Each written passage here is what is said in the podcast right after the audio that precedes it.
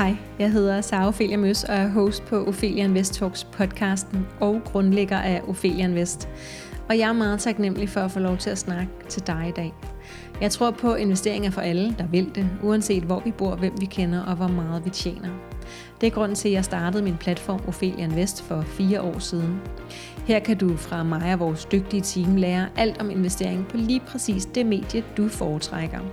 Hvis du gerne vil i gang med at investere, så kan du gratis tilmelde dig vores nyhedsbrev i bunden af vores hjemmeside ofelianvest.dk. Du får den første måned tilsendt to videoer på hver en time, hvor jeg dels fortæller om, hvordan jeg selv kom i gang med at investere, og investerede 700.000 kroner uden at vide noget om aktier på forhånd, og jeg skal skynde mig at sige, at det gik fint. Og den anden video handler om, hvordan du undgår de fem mest typiske fejl, som vi private investorer begår, som jeg også begik. Vores intention er at give dig de allerbedste forudsætninger for at komme godt fra start og skabe frihed til alt det, du drømmer om, nu såvel som senere i livet. Lad os komme i gang med dagens episode og tage endelig noter undervejs, hvis du føler dig inspireret til det.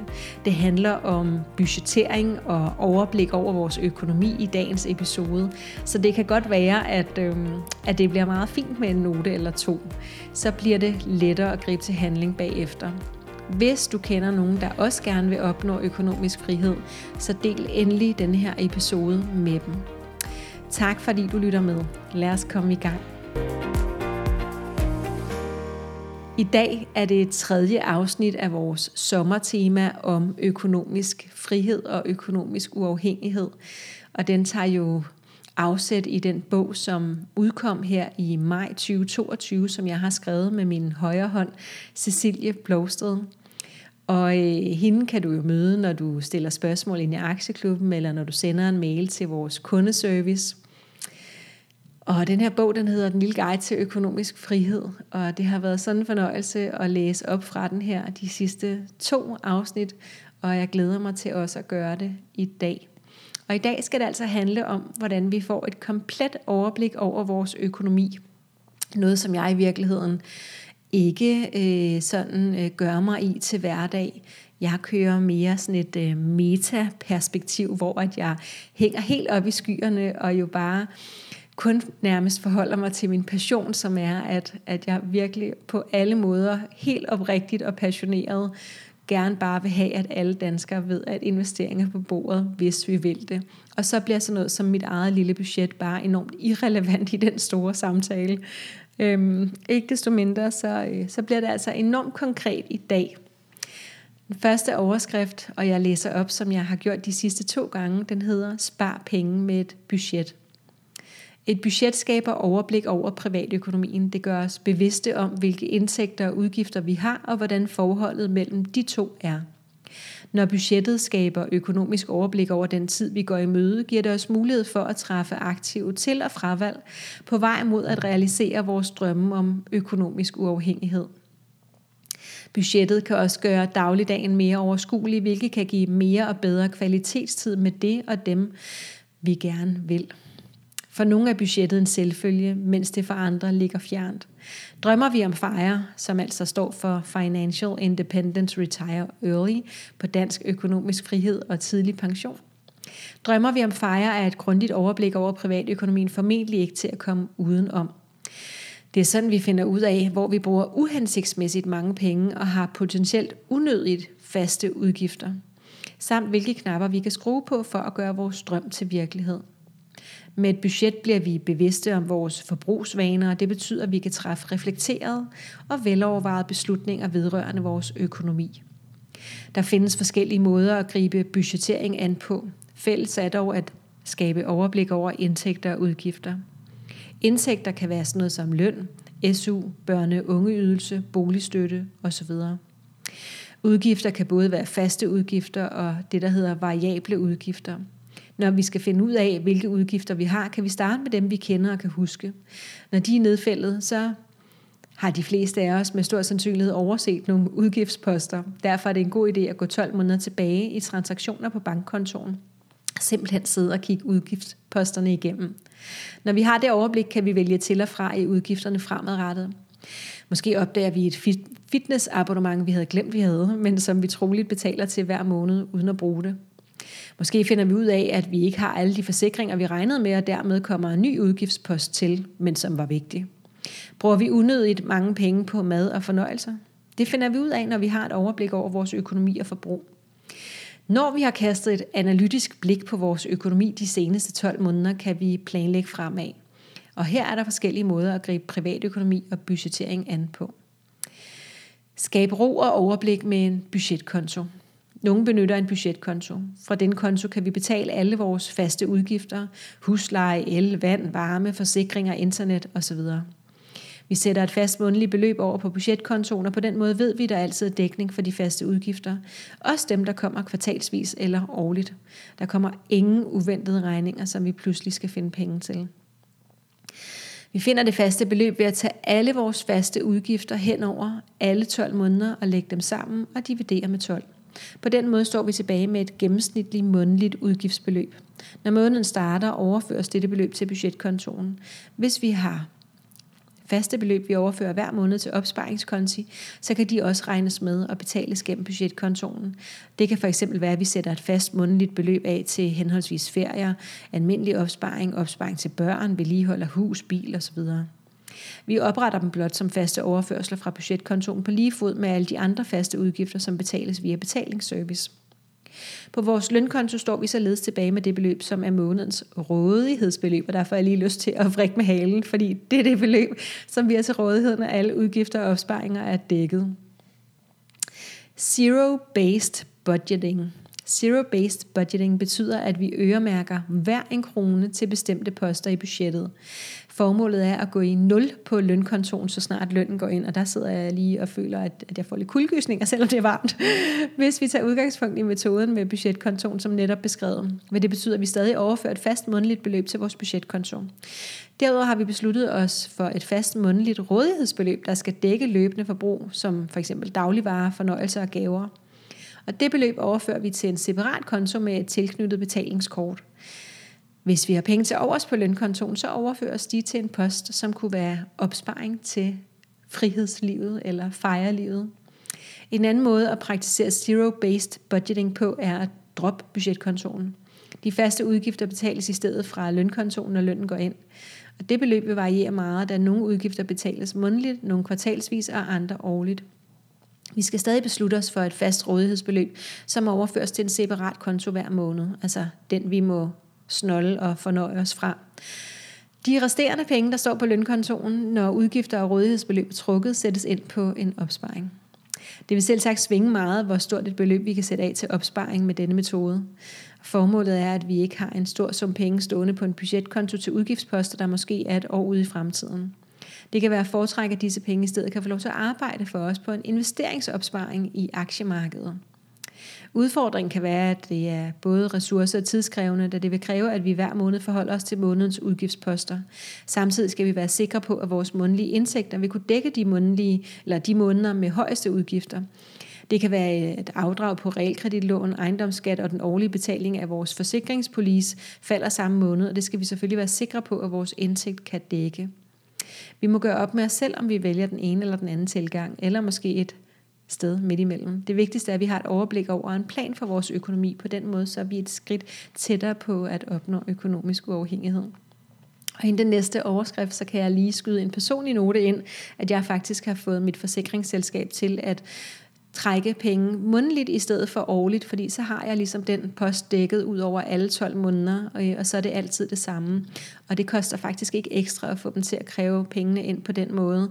Øh, måske det er også et tip, der kan fungere for dig. Nå, om næste opsparing, det er, lad opsparing styre forbruget. Mange af os sparer kun op, hvis der er penge på kontoen sidst på måneden, eller hvis der kommer ekstra penge ind på kontoen.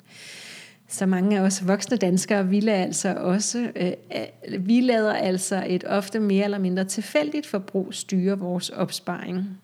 Jeg ved ikke, om du kan genkende det.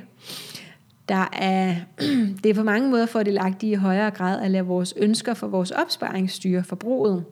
Hvor mange penge vil vi gerne spare op hver måned, og hvor mange penge lader det tilbage til forbrug. Der skal selvfølgelig være harmoni, men hvis vi prøver at vende ligningen om og tænke opsparing før forbrug, så kan det skabe et helt nyt perspektiv på vores økonomi og budget. Vi kan spare op først på måneden, og på den måde lader vi opsparing være en fast del af budgettet. Vi tager styringen over vores økonomi og tager ansvaret for at nå vores mål.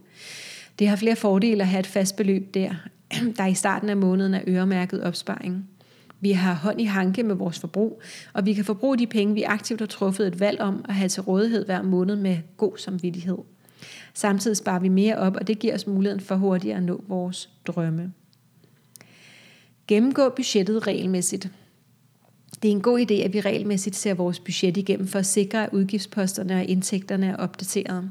Det kan være, at nogle udgiftsposter enten er forsvundet eller minimeret, mens nye er kommet til. Det kan også være, at eventuelt børne- og ungeydelse er faldet, fordi vores barn er blevet ældre, eller vi har fået nye omkostninger i forbindelse med transport til og fra arbejde.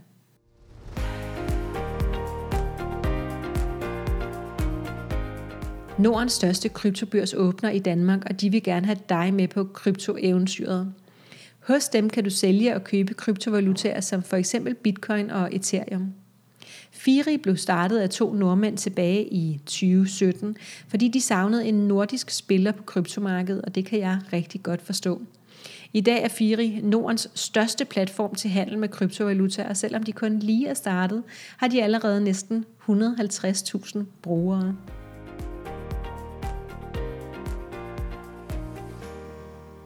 Så er vi kommet til budgetoptimering.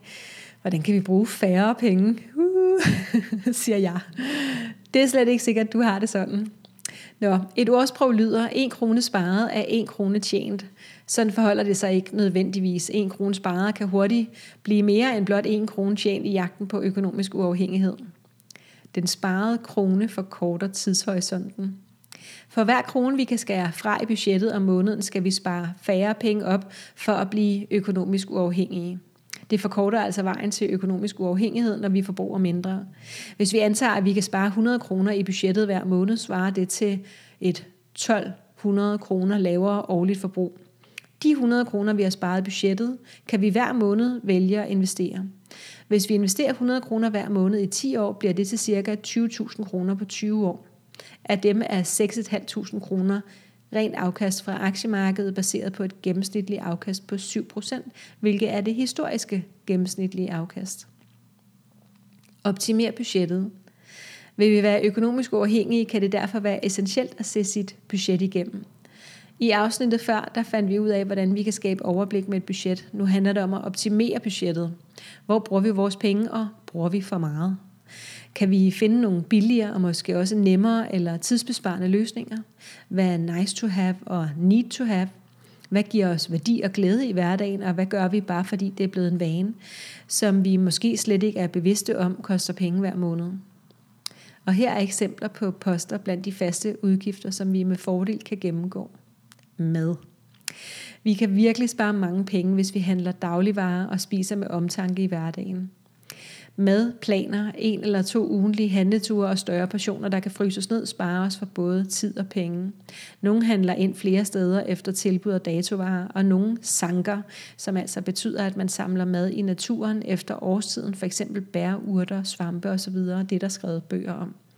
Der er mange forskellige måder at spare penge på madposten, og det er ikke alle tiltag, der nødvendigvis er for alle. Det handler om, at vi skal finde vores egen vej i det, men en ting er sikkert.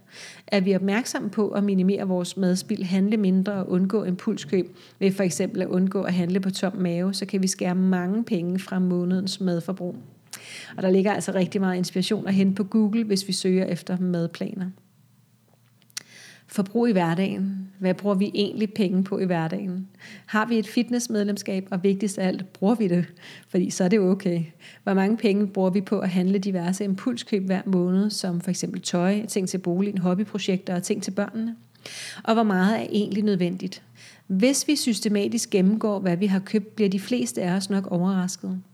Nogle ting kan vi næppe huske, fordi det blot røg i kurven, da vi alligevel var nede og handle efter en aften, eller en aften kede, og så klikkede noget hjem på nettet. En god idé kan være at skrive alle sådanne køb ned hver måned. For en periode på den måde at prøve at skabe overblik over det egentlige forbrug og over unødvendigheder. Og jeg får lyst til lige at øh, øh, slå et slag for øh, Jane Ibsen Piber, min øh, søde veninde og øh, gode øh, medforfatter på, øh, på flere af de nye bøger, der kommer. Jane hun øh, står bag det her store minimalisme- og købestop-univers inde på Facebook. Øhm, du kan også følge hende på Facebook eller på Instagram, hvor hun hedder Project Handmade. Hun har altså øh, skrevet de to bøger, Den lille guide til minimalisme og Den lille guide til økonom, øh, ved, øh, Den lille guide til opsparing. Så Den lille guide til minimalisme og Den lille guide til opsparing. Øh, du kan låne dem på biblioteket, købe dem i alle boghandlere, høre dem som lydbøger, låne dem som e-bøger, øh, hvad som helst. Øh, men hvis du øh, gerne vil have lidt ekstra input til det her med sådan at skære, øh, skære noget af det unødvendige fra. Jane snakker meget om det her med, at øh, og skabe mere tid til det, der betyder noget, øh, som jo også er det, vi snakker om i den her bog om økonomisk frihed. Nå, det var lige en, øh, en sidebemærkning. Hun er i hvert fald god til ligesom at ja, hjælpe en med at få, øh, få skåret lidt fra, og måske også øh, sælge noget af det, så der kommer lidt flere penge ind. Vi er nået til, øh, til boligen her bolig. Vi kan se på vores boligsituation, hvordan bor vi, hvad koster det. Det kan være, at vi bor enten større eller på en mere central beliggenhed, end vi egentlig har behov for og lyst til. Bor vi til leje, kan vi relativt nemt kigge efter et andet sted at bo. Vi skal dog være opmærksom på, at der er omkostninger forbundet med en flytning. Ejer vi boligen, kan vi overveje at sælge og købe eller lege nyt. Og for nogen kan det give mening at se på lånet. Skylder vi for eksempel meget på banklånet, som har en højere rente, kan vi på nogen måde afbetale hurtigere. Det kan være, at vores hus er stedet i værdi, og banklånet kan omlægges til et kreditforeningslån. Det kan også være, at vi skal se på muligheder for at omlægge kreditforeningslånet. Der er altså mange muligheder her. Transport. Måske har vi en bil, hvis vi er flere i husstanden, har vi måske to eller flere biler. Og nogen bruger bilen dagligt, mens den hos øh, andre af os bare mest står i indkørslen, og måske gør det mere bekvemt at handle stort ind, tage på ture i weekenden og den slags. Men transport kan være en omkostningsfuld affære, hvis vi ikke tænker os om. Kunne vi tage cyklen på arbejde, eller kunne vi handle stort ind på gåben eller på cykel? Kunne vi tage offentlig transport, når vi skal besøge familien eller på tur? Nogle familier vælger at skifte en bil ud med en ladcykel, som kan bevare noget af fleksibiliteten, når børnene skal transporteres rundt, og der skal handles stort ind. Og så kan jeg lige som øh, øh, københavner øh, og bybo altså øh, slå et slag for nogle af de her delebilsmuligheder. Øh, jeg har selv været øh, kæmpe fan af GoMore, som stadigvæk er det, jeg tyr til, når jeg skal bruge en bil. Jeg har ikke en bil, jeg bor midt i København, men det tager mig, øh, det ved jeg ikke, måske 30 sekunder, et minut at finde en bil på GoMore, øh, og så kan jeg øh, lege den i et par timer eller døgn for et eller andet sted mellem 3 og 500 kroner. Øh, og så skal man selvfølgelig betale benzin oveni, som er dyr lige i øjeblikket, Øhm, men ikke desto mindre. Rigtig mange, rigtig mange af dem, øh, hvis man bor i de store byer, så behøver man faktisk ikke engang at mødes med folk. Man kan ordne det hele øh, på appen, øh, altså også låse bilen op og det hele. Det er drønsmart. Og øh, det kan også være en måde at tjene ekstra penge på, at man har øh, andre GoMores med. Det brugte jeg rigtig meget, da jeg boede i Aarhus, og både pendlede til København og til Aalborg øh, på øh, ja, flere gange om ugen basis. Og øh, der har jeg altså haft... Øh, jeg vil sige en million milliard mennesker med, men jeg har haft rigtig mange mennesker med øh, begge veje. Godt, det var lidt til transport. Krødet her med mine personlige øh, ja, gode tips. El, vand og varme. Her kan vi både kigge på vores reelle forbrug og på udbyderen, når det gælder elregningen. Det kan for de fleste svare sig at tage stilling til hverdagens forbrug af vand, varme og el. Det er nogle meget små adfærdsændringer i hverdagen, der kan spare os for ret mange penge på el, vand og varmeregningen. Simpelthen sluk for apparater, der står på standby, vasktøjet på 30 grader og tør det udenfor i stedet for en tørretumbler. Læg låg på gryderne under madlavning. Luft ud med gennemtræk et par gange om dagen. Sommerluk for varmen. Lad radiatorerne være frie, altså uden at lægge noget over dem. Ligesom mig, jeg tør for eksempel noget tøj nogle gange på radiatoren om vinteren. Tag korte brusebade, skift et eventuelt gammelt WC ud med et nyere. Husk at slukke for vandet, mens du børster tænder. Her kan Google være virkelig en ven. Der er et hav af gode brugbare råd, når det handler om at spare på el, vand og varmeregning. Og husk, du må gøre præcis som du vil. Jeg tror ikke, der er nogen, der får mig til at øh, det ved jeg ikke, tage, tage korte bade i hvert fald. Der er meget langt hår, der skal vaskes osv., og, og jeg nyder det virkelig. Så der skal man jo igen vælge, øh, hvad der er rigtigt for en selv. Ingen øh, sure miner eller løftede pegefinger herfra. Det er kun øh, tips, som du kan bruge til inspiration. Forsikringer. Et godt råd er at gennemgå forsikringer årligt og indhente tilbud fra andre forsikringsselskaber. Vi har ofte flere forsikringer, hvis vi for eksempel bor i ejerbolig, har et kæledyr eller ejer en bil, og så kan der ofte være mange penge at spare. Er vi lige flyttet sammen med en partner, skal vi sørge for ikke at være dobbeltforsikret, og er vi studerende, er der ofte fordelagtige priser at hente på netop forsikringer. Når det kommer til livsforsikring, tab af erhvervsevne og kritisk sygdom, vil det i de fleste tilfælde bedst kunne betale sig at være forsikret gennem ens pensionsselskab. Telefon, tv og internet. De fleste husstande tæller med stor sandsynlighed mere end et mobilabonnement, og det kan ofte være dyrt, hvis der er flere tillægstjenester, eller hvis det er tegnet i, for, i forbindelse med køb af telefon. Der kan være mange penge at spare her. Først skal vi gøre op med os selv, hvad er vores forbrug egentlig? Hvor meget snakker vi i telefon? Hvor mange gigabyte data bruger vi? Hvis du ikke ved, hvad gigabyte øh, betyder, så skal du ikke være ked af det. Det ved jeg heller ikke, men jeg læser det glad og gerne op her. Det finder vi ud af ved at logge ind på vores abonnementstjeneste, hvor vi ofte vil kunne se vores forbrug flere måneder tilbage. Og det står altså ret udspecificeret.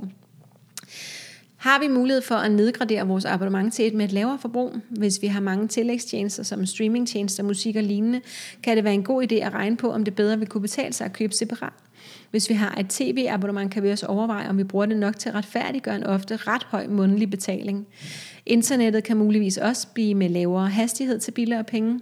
Hvis vi både vil have tv og internet med høj hastighed, kan det være værd at undersøge, om vi kan få en samlet pakke med både tv, internet og telefon hos en af de mange udbydere.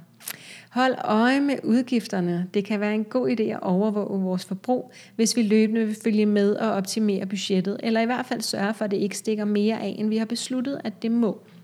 Der findes apps, der kan kobles til vores bank, og som derigennem tracker vores forbrug for os. Øh, og for eksempel er der en, der hedder Spir med to i'er. Men vi kan også selv sørge for at notere ned og holde overblikket enten på computertelefon eller sådan helt gammeldags med pen og papir. Og så er der nogle øvelser i bogen her, men dem har jeg selvfølgelig ikke læst op. En sidste overskrift, inden jeg lader dig være i fred, eller jeg håber, du har hygget dig, ligesom jeg har. Kvalitet over kvantitet.